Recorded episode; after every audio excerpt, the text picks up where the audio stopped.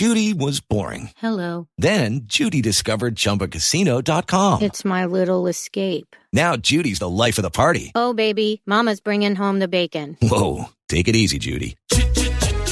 The Chumba life is for everybody. So go to ChumbaCasino.com and play over 100 casino style games. Join today and play for free for your chance to redeem some serious prizes. ChumbaCasino.com.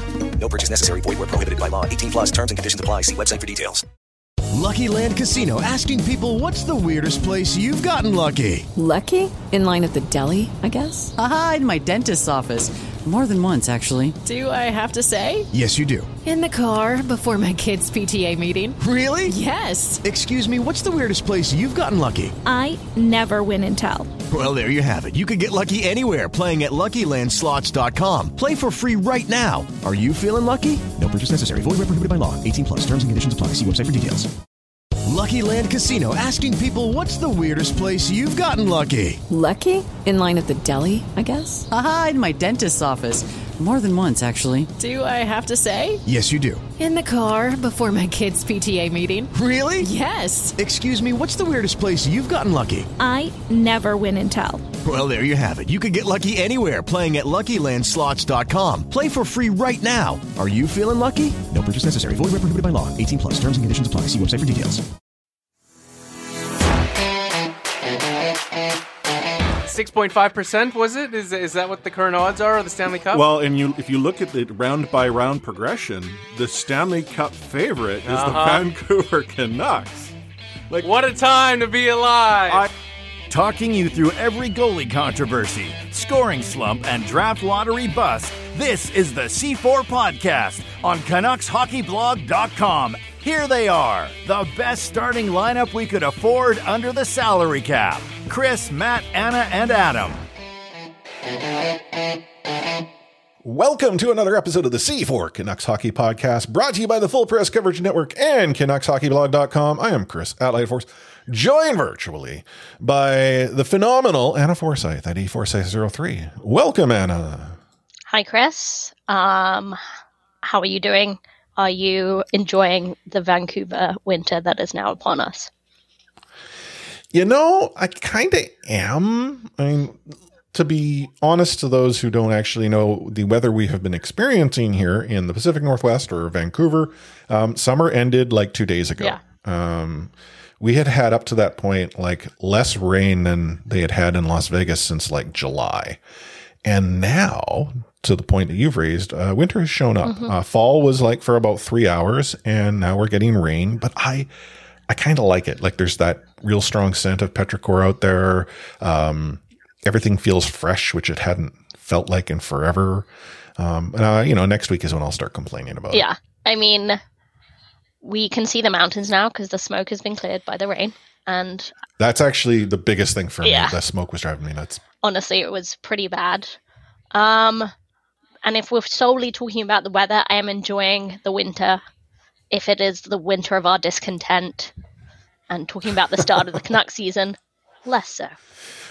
Well, and that's actually what I thought you were going to ask me. Am I enjoying this, uh, you know, Vancouver Canucks, not the Vancouver weather? Because if you happen to be a Vancouver Canucks fan, like you and I are, it has been a rough start Mm-hmm. to an NHL season. I mean, we were just thinking back a week, we were complaining that the Vancouver Canucks couldn't hold on to leads. Well, we've since learned the Vancouver Canucks also uh, don't do well when they give up Mhm. early goals too. Um, in in fairness, since we recorded, they have gotten themselves two points, uh, loser, Loser points, points. but points. So you obviously can't be too upset that that that didn't that occur. I mean, on the road, would have wished they would have gotten a few more.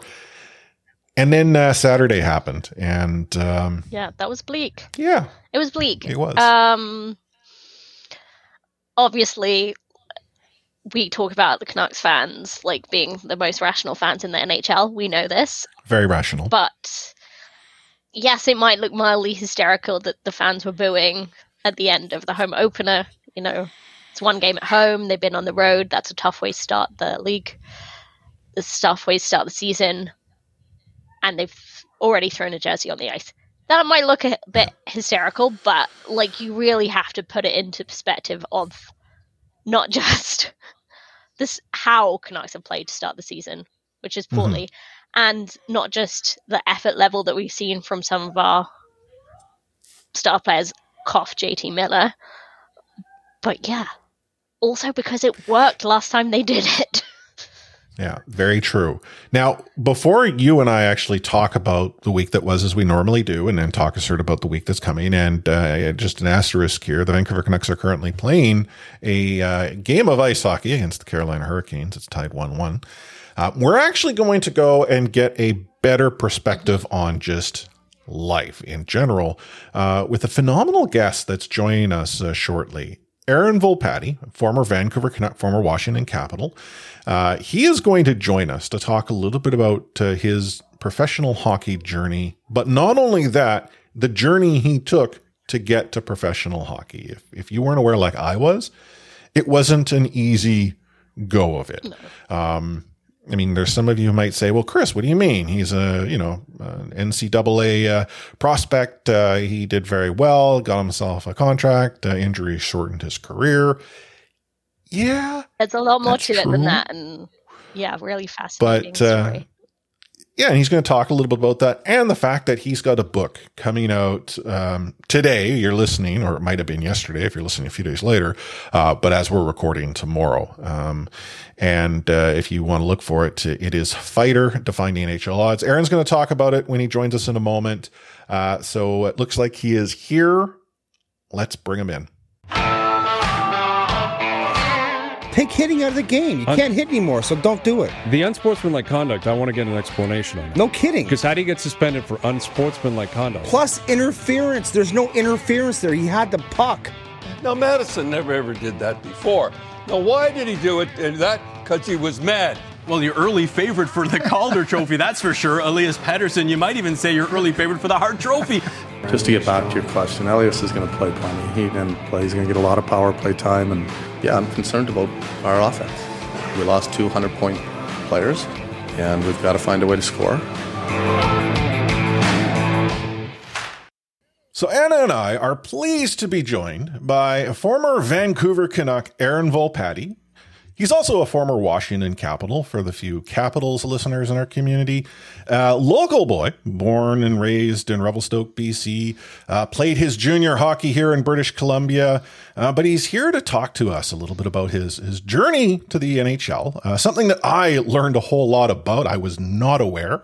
And uh, as well, uh, what you're up to. And in fact, I understand that you've you've put together a book describing this journey. But welcome, Aaron. Yeah, thanks for having me, guys. Happy to be here. Awesome. you know, I was uh, looking into your journey and I, I just conceded I didn't know a whole lot about it. I started following you when you played for the, the Canucks.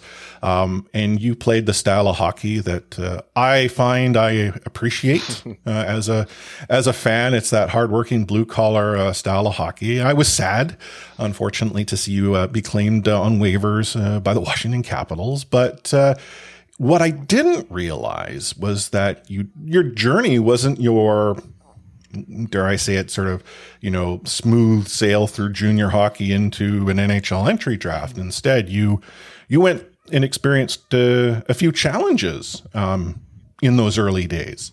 Yeah, yeah, that's I think that's that's putting it lightly for sure. I think, uh, and you know what, that's a big part of of why I wrote the book was I it was finally time to to tell my story.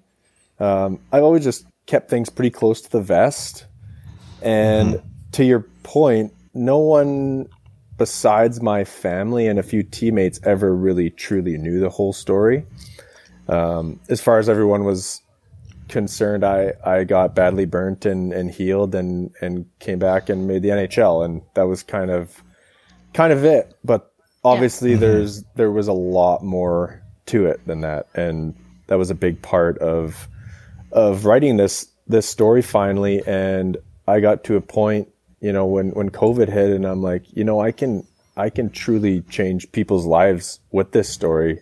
Uh, and inspire people. So that was a big motivating factor. And for me, it was about opening up and being vulnerable, which is wasn't always easy for me to do. So, uh, yeah, I lay it all out there for sure now. So, Yeah. Um, before we get to that huge, you know, challenge, the one big challenge of um, that um, very serious burn injury, I'm curious to sort of know when you started out in junior, what kind of player were you? What kind of teammate were you? And were you kind of thinking, right, like I'm on the start of this journey, the end goal being professional hockey? Or were you just sort of enjoying your game? yeah, I was. I- I like to think I was a good teammate. To, to your question, Yeah. Uh, I think I think you you throw the term around glue guy or a, Yeah. a role player. I mean, I've always been that my whole life. So what you Mhm. saw on the Canucks, um, you know, that's who I was, and that's who I had to be in order to not just make professional hockey. Like we're talking about, like I squeaked into, snuck into junior A that way. Uh, and that and that's another big part of my story was I really truly was a long shot to make it uh, you know to any professional ranks aside from this whole burn injury I, I really wasn't that good. I, I wasn't. I mean I I was above average sure. Um, but if you're talking about you know little town of Revelstoke yeah I was a good little hockey player but you know I got cut from select teams and played house hockey and snuck into junior A as a fighter. And that was when, you know, intimidation, this was in the early mid 2000s, you know, the game was a little bit different then. And uh, intimidation was a big, big factor. And, uh, you know, I provided some of that with my style of play. And I mean, I had one goal my first year at junior A. So I was definitely, I had no reason to think about pro hockey, really. I mean, I was always, chasing the, the NCAA scholarship. That was always my NHL. Um, so yeah, I'm, but to go back, I, I definitely was always that, that type of player. Um, Mm. from an early age, I loved to hit. That was, that was my thing. I could always Right. skate and hit. And then the fighting came after that. Um, sorry, um, just one more, Chris, before you jump in. Just like you talk about your value as like a physicality, like as a physical player, as a fighter. Was that kind of going through your head when you're in the hospital when you're recovering? That you know this is my only value is my body essentially, and that's kind of been compromised. Yeah, I had, I think yes to some point. I, I think, and I, and I talk about this in my book. I was lucky enough to be predis. I had a predisposed um, exposure to grit. I think with Hmm. my my dad especially, and um, just the way I was raised, and you know, we were always taught to to work harder than anyone else, no matter what, and and yeah, I think I had that, and I think that gave me, you know, a head start there. To to answer your question specifically in the burn unit, I had a very defining moment in the burn unit that I mean, do you guys want we can get right into the to the meat of it if you're not. But uh yeah, so when I my first two weeks in the burn unit were uh not very good. And what I mean by that is obviously there was a lot of pain 1st first of all and I remember the first few days were pretty foggy. I don't remember a lot. I was, you know, wrapped like a mummy. I was, you know, in a morphine coma and it was it was just a big big blur. And I remember a few days in the first time I was able to talk to the doctors the first thing that went through my head is eh, can I play hockey again? And like I said, I was chasing that that NCAA scholarship. I had just finished my second year in Vernon, and I I had yet to talk to an NCAA scout because again they weren't really recruiting fighters. But I figured, hey, if I can just, you know, I added some layers my second year. If I can add a little bit of offense my third year, and uh, you know, I, I was confident I could I could get a scholarship somewhere. Maybe it was Div three, right? And so I asked this doctor, and I say, you know, we have camp in in four months or three and a half months or whatever it is, and I, you know, I need I need to be able be able to play. And and I'll never forget the look on his face, and he just kind of froze, and it was a look of, you know, this poor kid thinks he's going to be playing hockey in in a few months, and he just said, "Listen, you're." These recoveries take years, not not months. You're gonna be you're gonna be mm-hmm. in here well into the summer, and let's just focus on your recovery. You know, maybe we'll look at getting you on a pair of skates in a couple of years when when your recovery is complete. And and so that was it for me. My career was done as far as I knew it. And it was a really mixed bag of emotions because yeah, I was I was depressed and I was I was down and obviously in a lot of pain of my you know my current reality. I had to kiss that chapter goodbye and my my hockey career for whatever it was at that point was was over. But I was also on on the flip side also thankful. You know, I'm going to make a full recovery. I'm you know my face isn't going to be you know super scarred and the grafts aren't going to be over my joints, which was could be a, a major complication. Um, I was going to have some pretty gnarly scars and a long journey, but I was going to make a full recovery and and so that was my first two weeks was trying to battle this these conflicting thoughts right? I'm, I'm thankful but i'm also pissed off and and depressed at, at what i've done you know and and all that. So where it all changed and this is really when i, I mean i really think that this whole journey really started was not just the burn incident but again this event two weeks into the burn unit. And i got a call from my coach in in Vernon, and he said, you know, how you doing? And I said, well, uh, I've been better, but uh, hanging in there, kind of thing. And he said, listen, I I just got off the phone. I was talking with the assistant coach from Brown University. They're looking for a type of player, and his exact words were, "The coach told me we need a guy to put the fear of God in the defenseman of the Ivy League." And my coach said, I have the perfect guy for you. There's one small problem. He's, you know, burnt himself to a crisp and he's laid up in the burn unit. So this is what my coach is relaying to me. And he said, listen, I know you got the time. Give the coach a call and they just want to talk to you. So I, I just thought, you know, what's the point?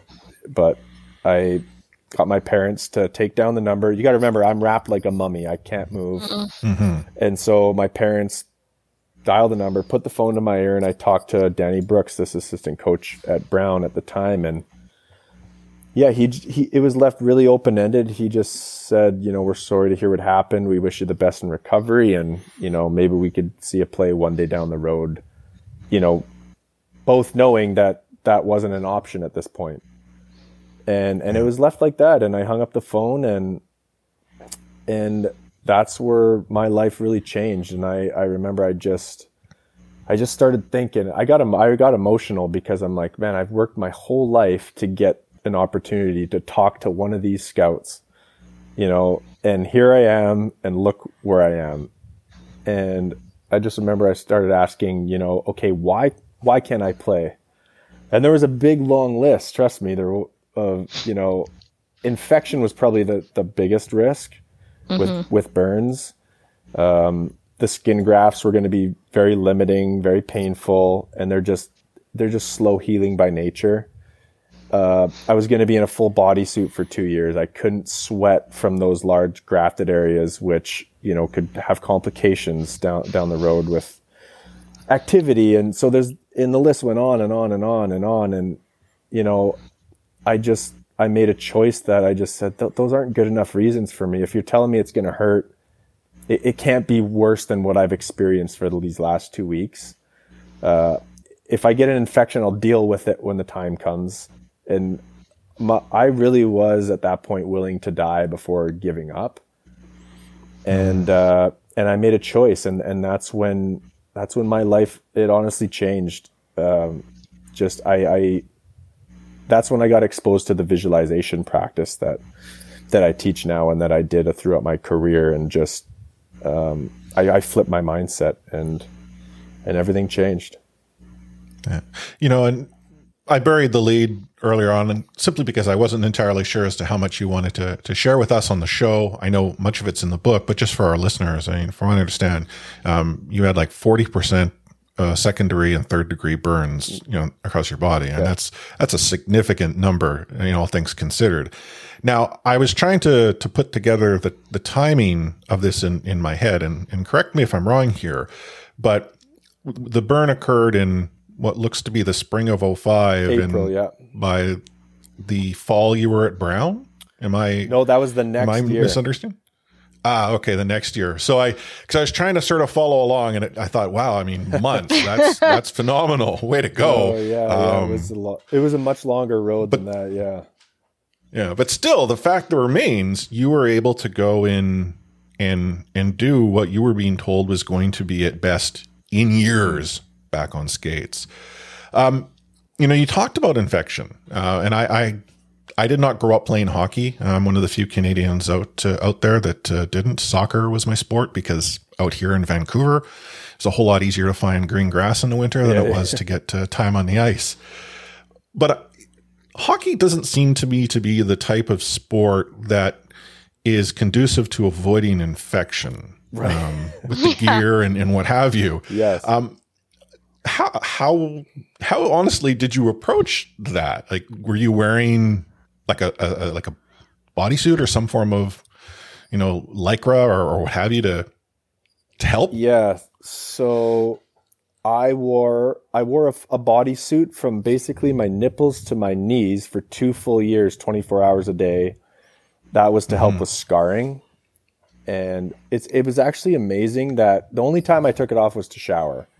And in those five, ten minutes, my my scars would I'm not kidding you, raise about half an inch and they would become rock hard in, in five or ten minutes.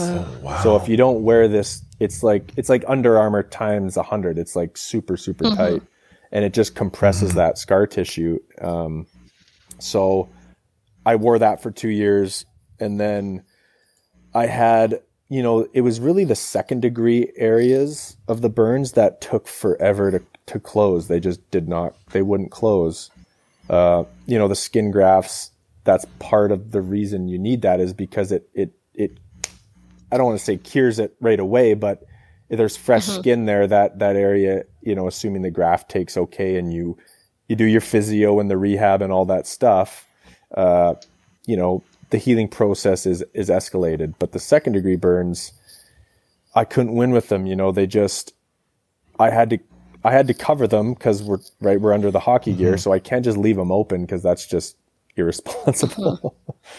um, I guess I'm one to talk about irresponsible now that we're talking about burning yourself. But so I'm keeping these covered, and you got to remember, I went into the grafting surgery 40% second, third degree burns. Well, when you, when you get the grafting procedure, that number essentially jumps to 60, 70% because they got to take skin from the parts of my body that aren't the healthy burned. areas. And that is effectively a second degree burn. They're, ba- they use a, it's a glorified cheese slicer or dermatome and they just, they skin you. They take your skin. Mm.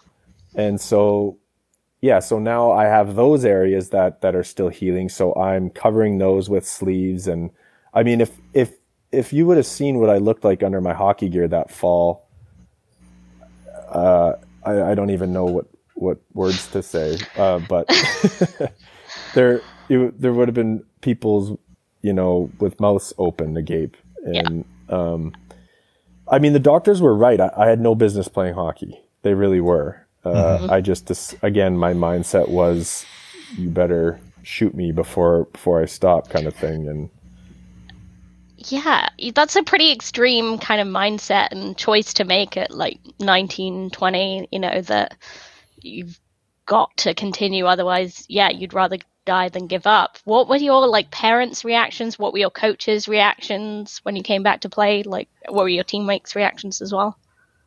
yeah, my, I, I'll never. The first time I talked to my parents, um, like really talked to them, aside from the daily grind, they were there my whole stay in the burn unit, but it was about three weeks in and I still hadn't got my grafting procedure in the hospital. And but I could get wheelchaired around and finally go outside, which was like I didn't breathe in fresh air for like three weeks. So, Mm. and I'll never forget the moment my dad wheeled me out and this was when you know the first week my parents didn't know if i was going to make it kind of thing right and um, that once the dust kind of settled and we went got into the world of of recovery and and healing i just remember sitting outside all wrapped up and by this time i had this new mindset and i had new life. And my dad just said you know you're going to be okay. Like we're going to be on the other side of this. And I never really told anyone my plan until until I talked to my dad that day, and I just said, "I'm like Dad, I'm, I'm going to be better than okay. I'm going to walk out of this hospital, and I'm going to get a scholarship to Brown." And I think he was very, um, not maybe doubtful, but hesitant, because I think you know everyone knew what I had in store for me in terms of recovery. And but you know he bit his tongue and and he i have to give my parents i mean a ton of credit for how they raised me and they just he just said well you go get it then and don't call us until you're at your dorm room from brown and but you know i knew that he was thinking other something else Mm. and uh yeah and then that and then the journey started and then i got out of the burn unit and yeah they it was tough for them to see me put my body through what I put it through. I mean, that summer and that fall were were really rough. Again, I shouldn't have been playing hockey and I was I had kidney stones, I had appendicitis, I was on crutches, I couldn't walk. You mean you name it, I had it that summer and um I I was holding on by a thread to get that scholarship when that when the assistant coach from Brown finally came to watch me, I committed and, and I hung him up the next day so I could uh, recover. But Wow. I mean, I, I, so first of all, I've had kidney stones. I know that pain, but I'm not, I, I'm not thinking it's anything like what you would have had to get through just to get to that point and then con- continue beyond that. Like I, yeah, they're not fun. I, I'm just hearing, well, yeah, I'm not trying to like, oh, hey, Chris, you know, can feel your pain here. Um, no, but they hey they they suck. I'll give you I'll give you that. I mean, it was it was more my body was just fighting back and saying, "Whoa, you need to chill here because we're trying to recover from a major burn surgery, and you're doing this." Um, yeah. So that was the first sort of domino to fall, and then I had the the appendectomy ten days before camp, and they had to they actually had to cut through my skin graft to get it because I Oh had my I had a whole fresh skin graft on my right side, right? And that's a whole other story that Well, uh, just but hearing you describe all of these sort of, I mean, these these would be showstoppers, I think, to to most people. Um, I mean, if if the burn itself wasn't uh, an appendectomy, you know, that close to, to training camp, like there, the fact that you were able to go and persevere and fight through all of this is, I think, um, you know, a testament to your journey. But I, I again, I think it reinforces how you were able to to put into play the visualization and sort of that drive, that inner drive you had. yeah, it, Um, you know, it, it honestly I I would have never ever made the NHL without this burn experience. There's absolutely no way. And you know it, it's just so crazy to look back and and you know other events in my life too. Every every piece of adversity has actually been like this amazing gift and I didn't know it at the time and most of us don't know that, right? Um but yeah, it, it truly gave me a superpower. It really did. And, you know, I went to Brown and again, I, I had made it. That was, that was my NHL. But unfortunately at the time, you know, I mean, I'm jumping ahead now, but when I got to Brown, I, that was it for me. And I didn't, mm-hmm. I didn't have the wherewithal to think like, man, what else could I do if I did that? Mm-hmm. But I just, my perspective on life had also changed. And, you know, when you go through something like that, and I honestly just, I just really focused on having fun. And I, I had made it. And I, I worked my ass off. Don't get me wrong. I was in the best shape on the team, but but again, I just I just enjoyed being a student athlete and enjoyed the U.S. college experience and, and had a good time, and that was it. And I didn't have the where, like I said, the wherewithal to think like, what else could I do, you know, until until later. Yeah. hmm So yeah, how did that sort of come about? Then you're not really thinking of a life beyond Brown, not a life in hockey anyway. Like the uh, sort of Moose contract, and did that just come out of nowhere, or what? Like, how did that come about? Yeah, that was so. This was my, and I, I've said I've had very you know defining moments or forks in the road. I like to say, right? Hmm. Uh, that call in the burn unit was the first one, and then yeah, after my third year at Brown, again I and I had went back to to that role, and I mean you couldn't fight in college, but I was. Uh, I don't even think I knew where the puck were. It was my first couple years. You know, I was just playing that role and, and punishing the defenseman of the Ivy League for that's what they said signed me for, Hmm. right? And and so I made a name for myself and stuck on the team. And like I said, had a bunch of fun and and yeah, after my junior year, my third year, the assistant coach pulled me aside and he said, Hey, you ever thought about playing pro hockey? And so I'm 24 at this point. And I think I laughed in his face and I said, I literally have not thought about it. No. and uh, yeah, and I just, I remember I went home that night and I just started thinking, I'm like, huh, like if I can do that, the burn unit, and come back from that, why couldn't I come go play pro hockey? And then I thought about the NHL and what he had told me, and he said, you know, some some AHL teams have been asking about you. Uh, I've never seen anyone be able to hit like you can hit, and I think you know if you really work on your game, you could have a good five, ten year career in the minors, and who knows, maybe get a crack in the show even. And I was like, holy shit, wow, okay. And uh, so I made a choice that day, and I said, again, if I can make that journey from the burn unit to even come back and play hockey, then then yeah, why can't I play in the NHL? And I decided that day I was going to play in the NHL, and I had to go back to to what I knew with the mindset, and that's when I I had to give myself a quick forgiveness there and be like, how did I let this go for three years and not have that mindset? And so I went back to mm-hmm. that visualization practice and and lived in this. Essentially, I lived in a different reality and just visualized the one I wanted and and manifested that. And I, I mean, I I always say created a movie. So I wrote and directed this Mm. movie of what I wanted my life to look like, and and I lived in that reality, and it was just so crazy how much power it gave me. And so, fast forward a, six months maybe, and everything just snowballed.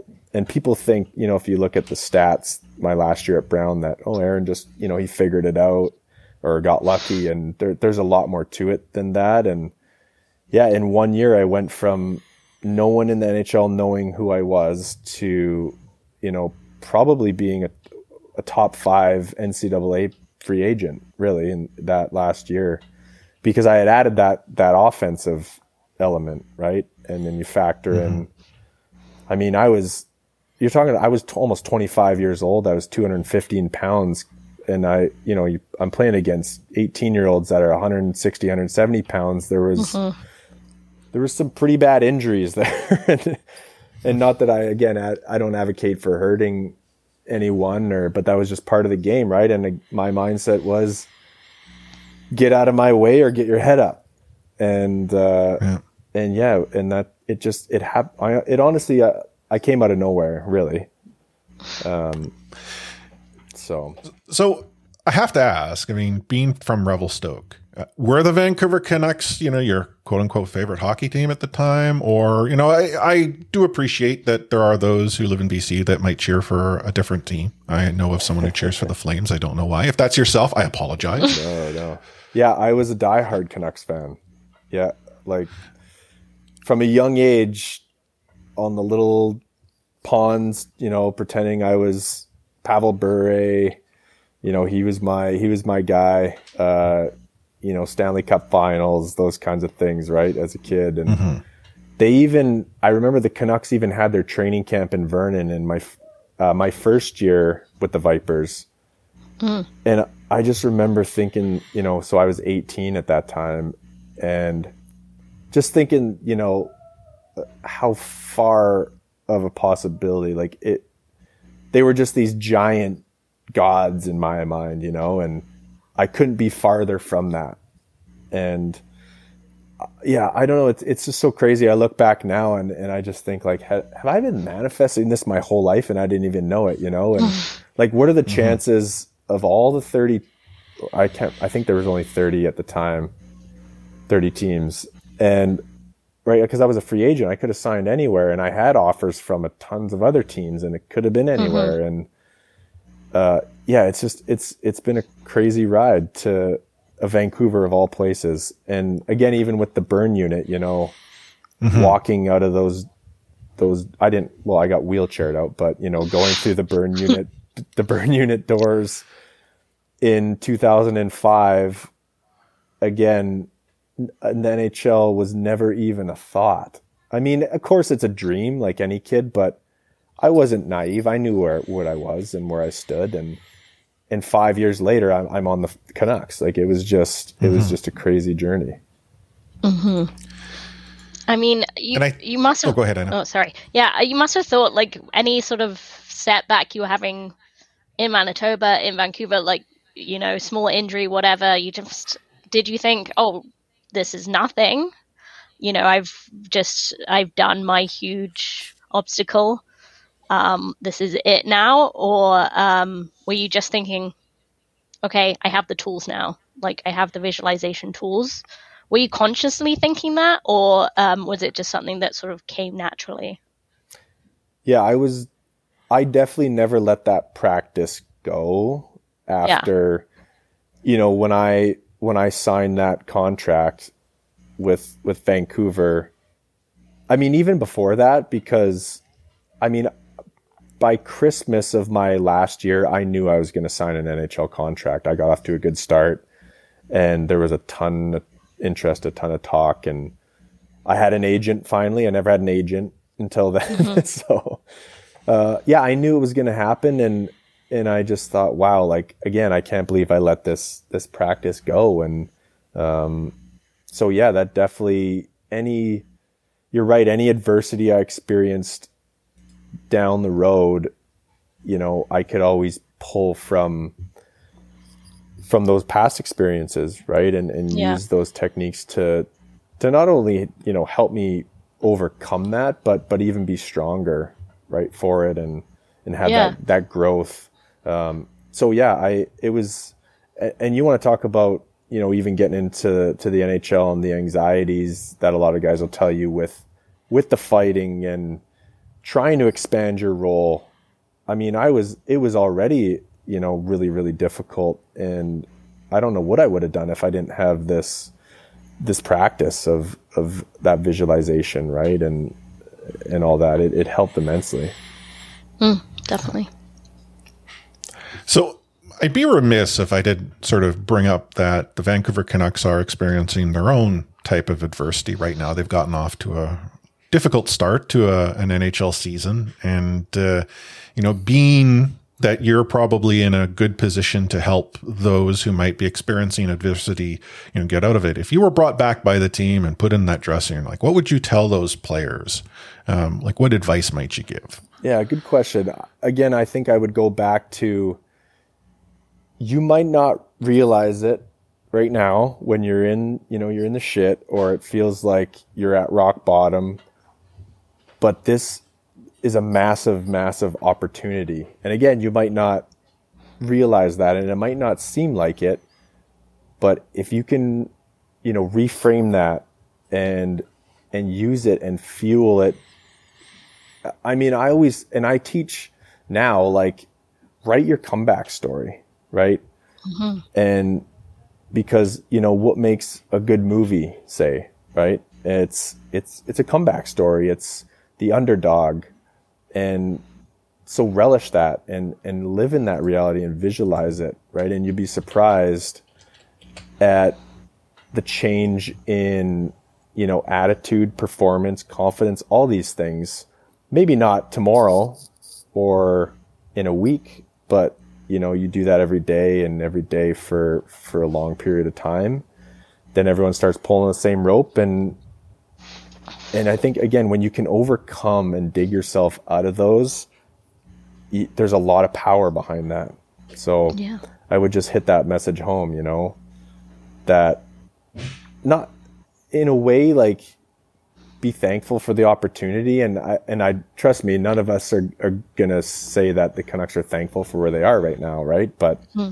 guess what? That's where you are. Yeah. and there's nothing you can do about it or do about nothing you can change in the past, right? So I would just say this the story could be that much sweeter based on where we're at, right? So Yeah. Very well said. Um, one final question, just sort of before we, we come back to the book here. I mean, obviously, your your career was um, to some cut short um, due to injury. Others would suggest that based on your journey, it was a phenomenal one. Uh, but you have written a book, Fighter Defying the NHL Odds. Um, what's next beyond that? beyond the book.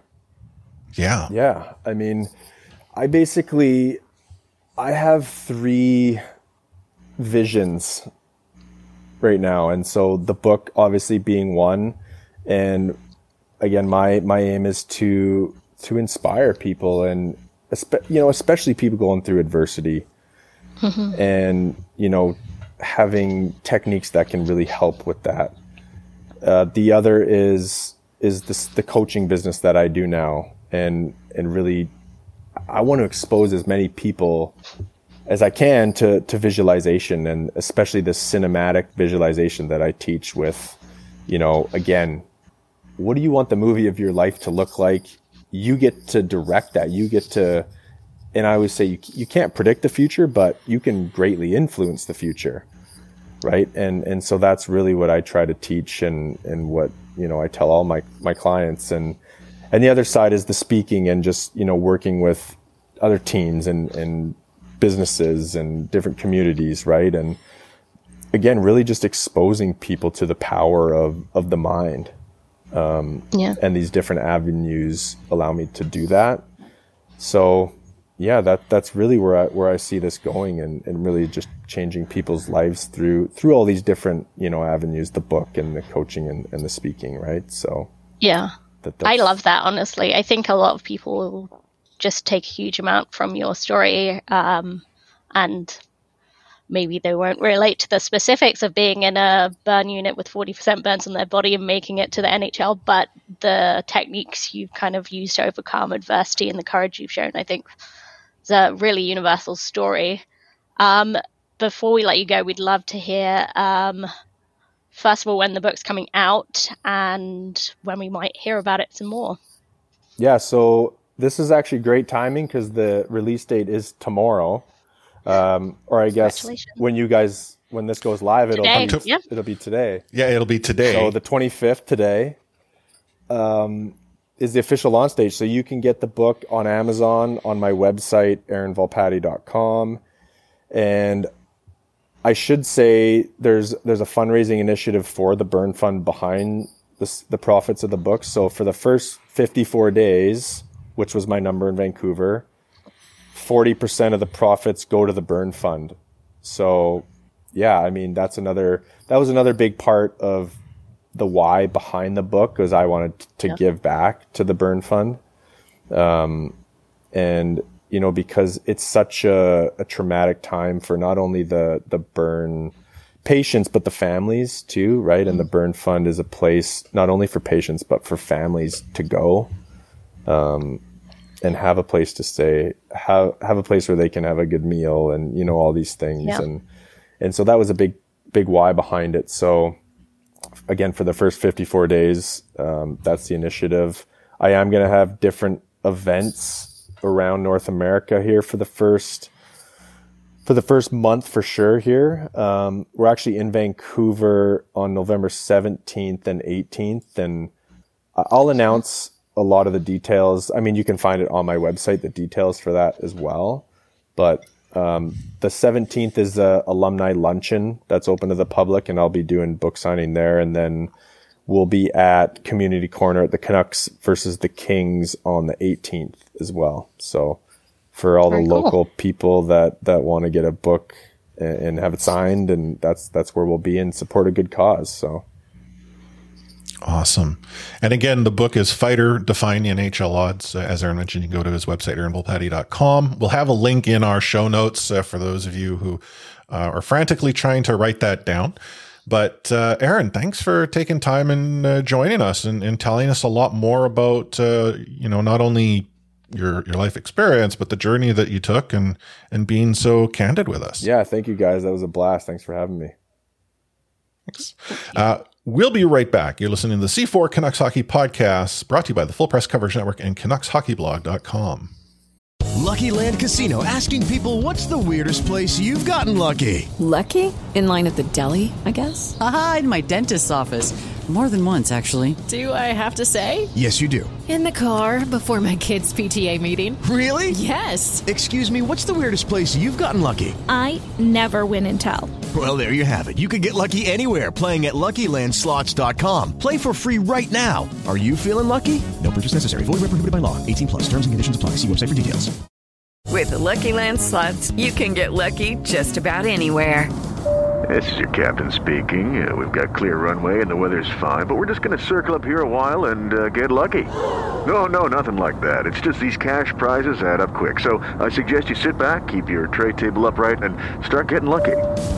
Play for free at LuckyLandSlots.com. Are you feeling lucky? No purchase necessary. Void where prohibited by law. 18 plus terms and conditions apply. See website for details.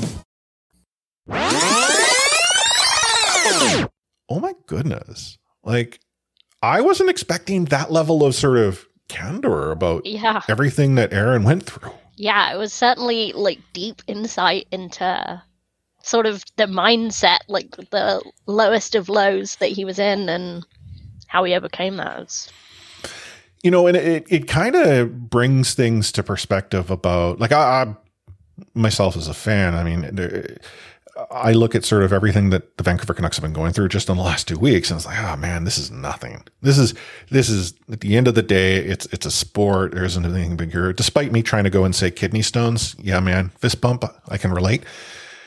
Which was awkward, I know. That's fine. but um, we had we actually asked him sort of after we had uh, stopped recording, um, you know, as to how much he's sort of been paying attention to the Canucks and that, and he had said not a not a whole lot, um, uh, but uh, we were, we had said it's it's been a tough go. Uh, jerseys have been hitting the ice, and yeah, it, it sort of caught him by surprise that that's happening. but uh, you had alluded it to in, in the intro. Um, I mean if you watched one game last week and it happened to be the home opener with the Buffalo Sabres in a town, you had a very disgruntled fan base in that building. Uh, one might say they were ornery. You would say that. I would. That is a good word to describe the sentiment, is it not? Yes, it's just a word that you like using a lot. Ornery. The I'd even said, okay, if if the Canucks see this one start to get out of hand, it's not going to be pretty. Yeah, you did. And I- that at the end of I, you know, Elliotte Friedman even pointed out, I think it was during like the second intermission, might have been even at the end of the game, where he's like, you know, earlier in the game, so yeah, I was actually surprised the Canucks fans, they were very supportive of the team and the, and the player entry and the coaches and the sta- team staff, uh, introductions and all of that. But I think people disregard the fact that Vancouver Canucks fans are actually very intelligent, but also very demanding. Yeah. And what has been going on with this team for however long now is what's resulting in fans throwing jerseys on the ice. And I to say jerseys, it wasn't one, it was what, four, three or four jerseys Yeah. by the end of that game. This is a team that's that's got some problems. And it's not like, oh, if we're healthy, we'll be we're certainly adequate. Yeah. I think the thing is, you kind of hit it the nail on the head there with the f- sort of the fan base. They've kind of been told, you know, almost like spoken down to in a way. It's like oh no, we don't need to sign a new decor. Like we're good with what we have, and we've been told that for a few years. Or like Jim Benning is a fine leader, and he's going to take us where we need to go. Whereas Canucks fans were saying, you know, like I'm not sure that's true. I'm not sure we do need to sign a defenseman from Arizona for a billion years, even if it helps us get rid of some somewhat troublesome contracts. Like, I don't know if we do need to sign a six foot ten defenseman uh, for six mil a, a year, but you know, management said, yeah, we do. And it's like, so it's kind of that build up of frustration over not just the start of the season and the off season, but like a few years, I think. It, well, it's definitely been frustration that's building up over the course of a few years.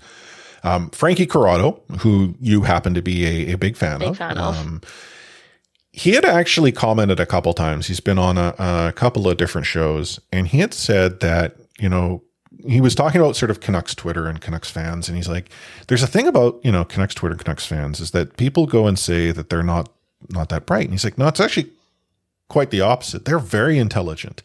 They will go down those rabbit holes. They will dig into things, and they will then come back with the data to support these theories. And it's like, wow, like they might be onto something." And you know, he went on further to say over the last couple of days that you know this is a very you know understanding fan base. If you tell them, hey, it's going to be a couple of rough years while we go through and we rebuild, or here's what we're doing, they will accept that. In fact, you need to do that. You can't go and say, oh, we're two years away, and then two years later say, we're just two years away. No, no. You said that. You said that two years ago. We told you you were more than two years, but you you told us two. That's all we're giving you. And so I think that we're sort of seeing a shift in some respect. Like Jim Rutherford was on um, After Hours, and he had talked about how, yeah, maybe we're in a rebuild now, but that was an after providing the, you know, fans, they're not they're not wanting this rebuild. I don't know. I think people have been on all sides of the spectrum saying at some point the Vancouver Canucks needed to rebuild. There's some that say the rebuild happened. That's why we have this young core. And there's others that said, yeah, cool, you started it. And then you went, Yeah. I mean, not the current management group, but when did something crazy like, oh, hey, let's get three bad contracts off the books by bringing in one that's going to go and anchor us for, you know, the end of time. Like it, it would be akin to going and getting a high interest loan Yeah. To take care of the debt you were going to be paying off by the end of the year anyway. Yeah.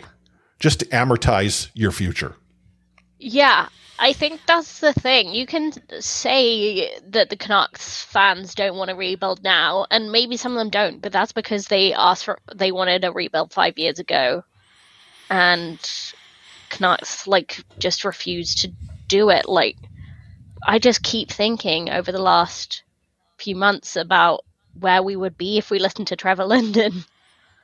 Well, so um, I'm trying to think if it was if it was Drance that was on um, with Sekeres and Price or or someone who it was said that everyone in a leadership position that has ever said the word rebuild with this particular ownership group has found themselves out of a job soon thereafter. Um, Gillis mentioned rebuild. He was done. Mhm. He was given Tortorella. That didn't work out. Tortorella said this core is stale. It needs to be blown up. Gillis said we need to rebuild. Gone. They bring in Benning and Linden. A few years later, Linden comes to the idea, no, I've I've been talking to other executives, I've been talking to other teams. We need to do a rebuild. One thing led to another, and an amicable amicable split took place, Mhm.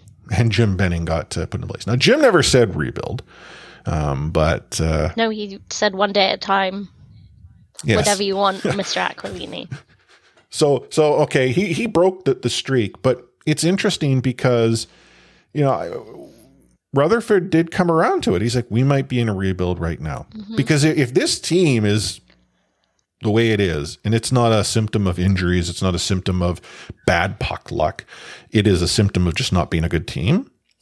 What fixes them? They've got cap troubles, so that you can't buy yourself out of this problem. Mhm. Um, can you draft yourself out of the trouble? Well, you've not been managing the draft picks, but if you're going to go and do that, I don't know who it is you bring in in one draft pick that suddenly changes this team and the dynamic, right? There's so many things that are wrong. And, and if you want like maybe 10 seconds of what ails this team, I think it was what the second intermission uh, when Luke Schenn was giving it to JT Mm-hmm. Miller and Conor Garland had to come in between them as they were skating off the ice. Yeah. JT Miller, the guy who is your quote unquote leader, has just signed an extension until the end of time and he got paid. Good for him. Is already being called out by one of the veterans on your team. Like, not a good look. And then, like, today, he's like, I don't care what the fans do. They Yeah. can do whatever the hell they want. I've got business. Like, okay, I get that. I actually don't have an issue with him saying what he said. Yeah, neither do I. But that's not what a that's not what a leader goes and yeah, says. I mean, so I actually, as you say, I don't think it's that big a deal that JT Miller is saying. Like, honestly, I don't think we can concentrate on that. We've got to concentrate on our own stuff. They fans will act how they want to act. But the difference between how JT Miller talks about this and talks about, you know, like as if they're the team and the fans are a completely separate entity like when he was talking on Saturday night saying, you know, like, well, um, it's none of your business what happened on the ice. And it's like, well, it happened in front of everyone during a game that was televised Yeah. and in front of it's players. it's it's yeah, it's it's not like we observe something down a dark hallway peering around the corner. It happened on a national broadcast. yeah, and it wasn't a practice even. Like it was during the game that people have paid, you know, a lot to see. Like I don't believe you can treat players like garbage just because you know you pay to watch them. But I also believe that fans deserve respect and like You know, like some kind of Uh, if, answer. if if I were to have given him advice, I would have answered by saying, "Eh." you Could have it could have gone with the, eh, the difference of opinion. It could have been, uh, I, I told him that he puts the toilet paper on the wrong way. Like, give us such a facetious, silly answer to get the laugh. I just think it's right? so Like- easy to say, look, we care so much, frustrations boil over, we're fine now. Yeah.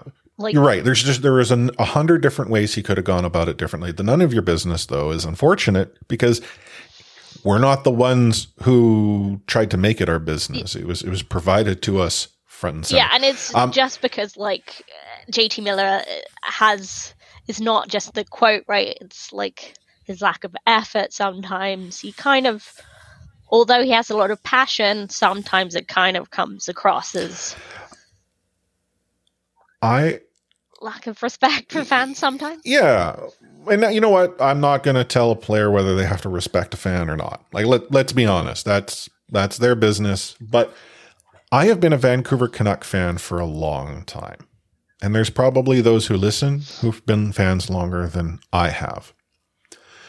I can never recall a time where Canucks fans booed a player on their own team ever. I've heard fans boo their team. Mm-hmm. In fact, I'll admit to have been one of those fans back in my youth. But Vancouver Canucks fans on Saturday, near the end of the game, were booing JT Miller every time he touched the puck.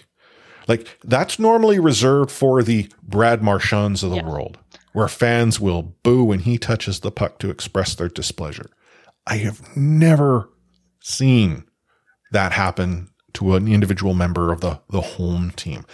And I think that tells you as well that the Vancouver Canucks fans currently view him as being part of the problem. Now, his contract might be it, and that's not his fault for signing a deal put in front of him, a really good Yeah, deal, uh, a deal that he was entitled to. Yeah.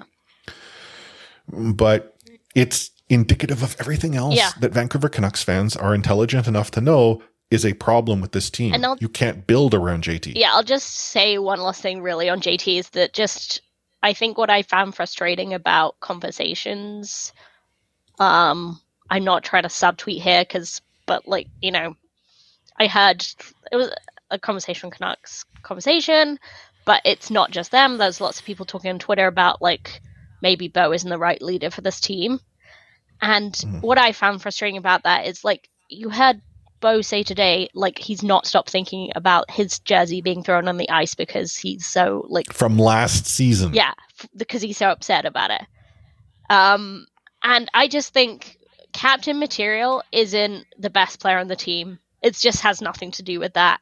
Like you can say that you can say that Bo doesn't fit into this team as a player, and that he, on the trade block, I think that would be going a bit far. But like you could, he's not untradeable. But he's The- he is a leader. He's Yeah. I think top. you know, you know, Aaron had brought up how one of his favorite players growing up was Pavel Bure. Mhm. Pavel Bure was a phenomenal player, probably one of the best Canucks Yes. during the era that he was on. He was not captain material. No, not in you the slightest. You don't. You don't throw a C on on Pavel's jersey. Um, even in the latter part of his career, you don't throw a C on Pavel's jersey, and that's that's perfectly fine. Like I, I, I genuinely wonder when someone says JT Miller should be the captain. Really, I'm not entirely sure that's the guy I'd want to have the seat. I would much rather throw it on a jersey of Luke Schenn, because and it, it's it's it's how a player positions themselves within the construct of a team, how they carry themselves on the ice, their ability to articulate themselves.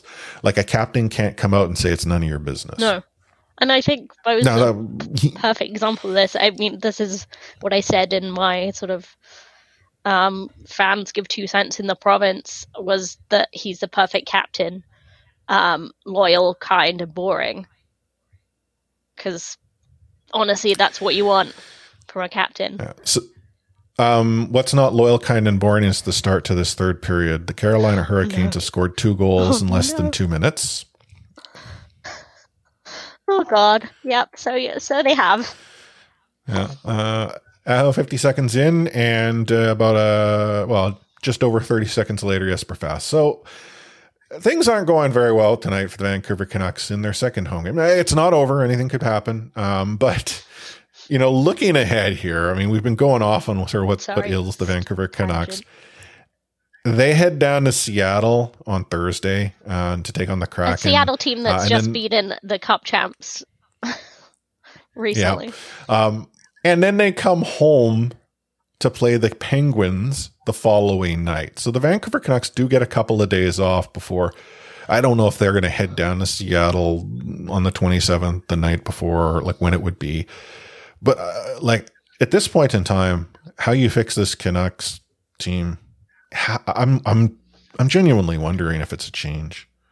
Uh, and I have. Uh, did you hear the con- the comment that Rutherford made about Bruce Boudreau during After Hours?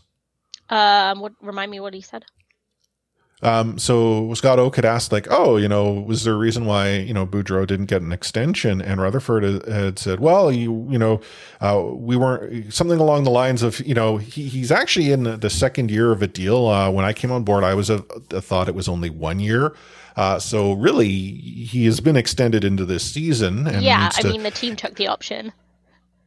No, but here the weird thing is, is that the way he positioned it was like, well, he was the coach last year. He wasn't necessarily the coach this year. Like he, he was, it was the weirdest Okay. thing. This is what happens when you watch it in a bar on, with subtitles. Like this is me trying to figure out what happened from Twitter and yeah, He, the the response almost made it sound, and like the way the way he responded, the tone and everything was that I thought I had this guy last year. Hmm. weird. Okay, it's an odd thing to put. Okay, Right? Like, yeah. I mean, do I think? I mean, do I think it's Bruce Boudreau's fault? No, I didn't Well, think it was Travis Green's fault either, particularly. Um, do I think there are larger problems at play than what's like Oh, happening on the ice? Of course, structurally, like cap wise, whatever, and the injuries don't help. But even so, like Canucks should not be playing this badly. No, and I mean on the note of injuries as well, Quinn Hughes, who you were playing, a you know, million minutes a night, he's gone from day to day to week to week. Um, Brock Boeser went from a maintenance day to day to day. Um, it's interesting how a maintenance day turns into day to day with undisclosed injuries. Um, the, but you know, if the Vancouver Canucks as a team are constructed that an injury, one injury essentially to the blue line, one injury to the you know, forwards is where the wheels come completely flying off. That's not a well built team. Right, and yeah, you like the fact the Canucks should just not have been in a position where they're having to play he's twenty five minutes a night, and it's still not making a difference. Yeah, it's well. Could you imagine how bad it would be if they weren't playing him, like you know, for half the game? hmm And it's, I mean, I will say they've like, there's been some questionable lineup decisions. Let's be real. Like we've talked about it, that two of the best, like one of the best players was Carl Burroughs in their first like five games of the season, which like it's not like good for you, Carl, but that's bad for this team. And he got scratched. Like Garland was playing well, he got scratched. Gar, yeah, Garland was playing like He was one of pretty good hockey. Yeah.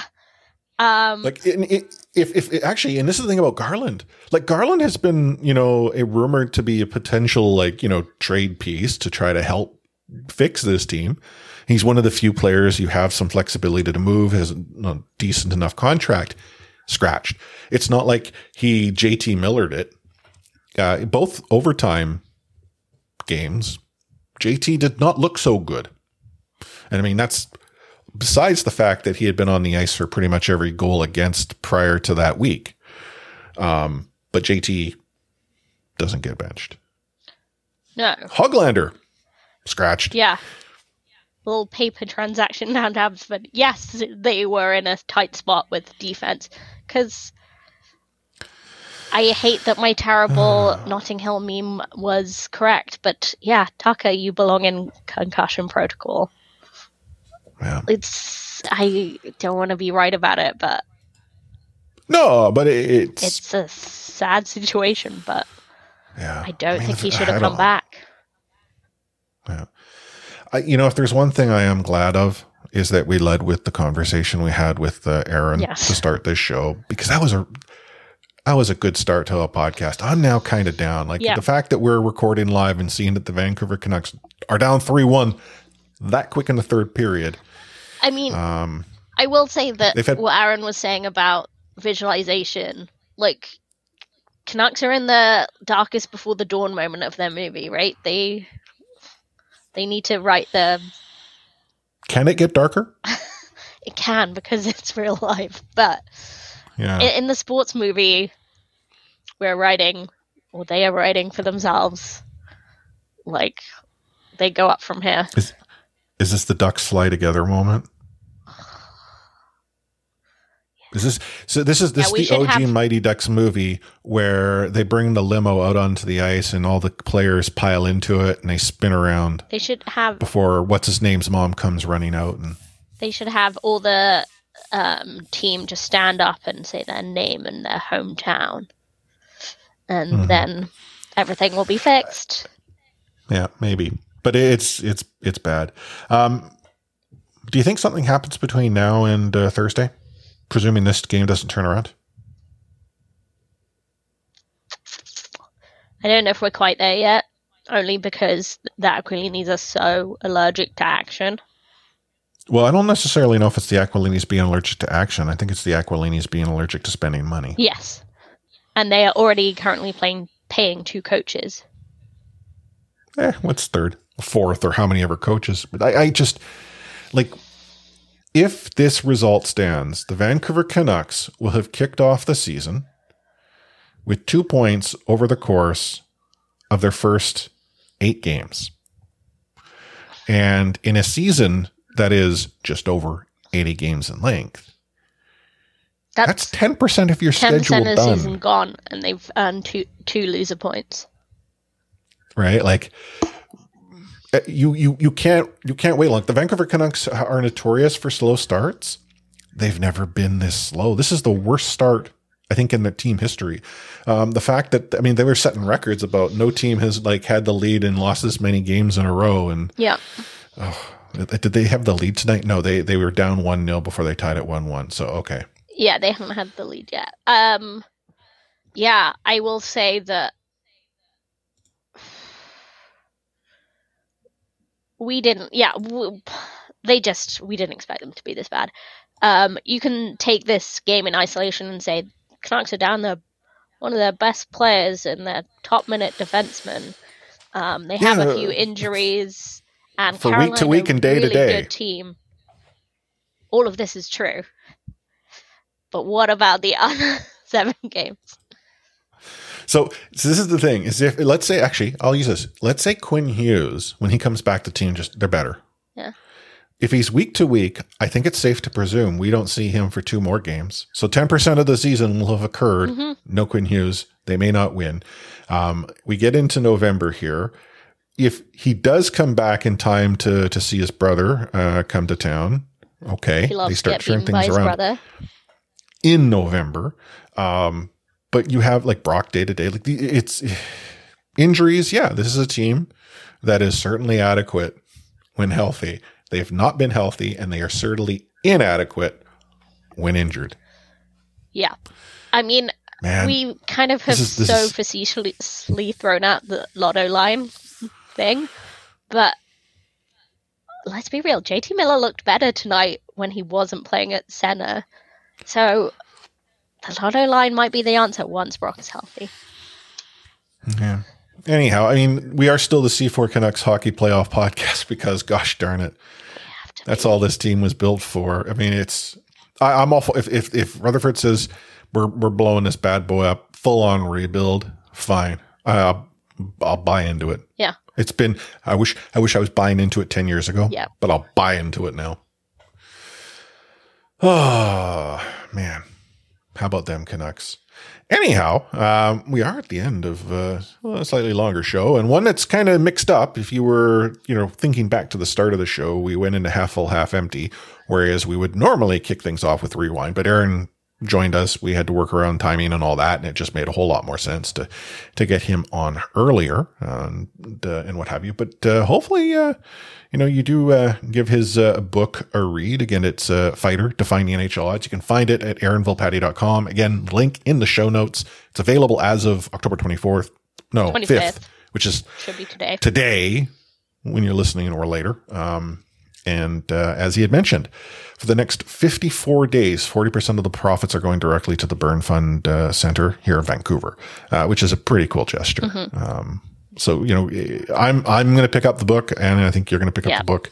Uh, it'd be pretty cool um, to to learn more about that. And I was actually thinking if we, you know, more players write books or what have you, we could have like a C4 book club where we can almost I love that. introduce someone, have a book, read it together as a community, come back and Yeah, and uh, and have productive times and conversations on the show because hot damn the team ain't making it easy for and us. where would we have those conversations online, Chris?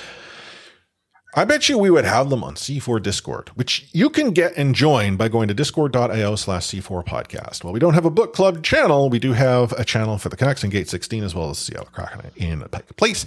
Nom Nom is where all the food pictures get shared, and there is some glorious food that uh, our community eats from time to time.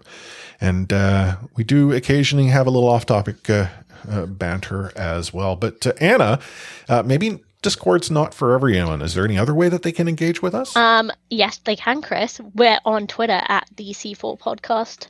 We're the same on Facebook. Um, we might not post a whole lot on Facebook, but we are checking it because we know some people are only on Facebook. So if you want to drop us a line on Facebook, that works too.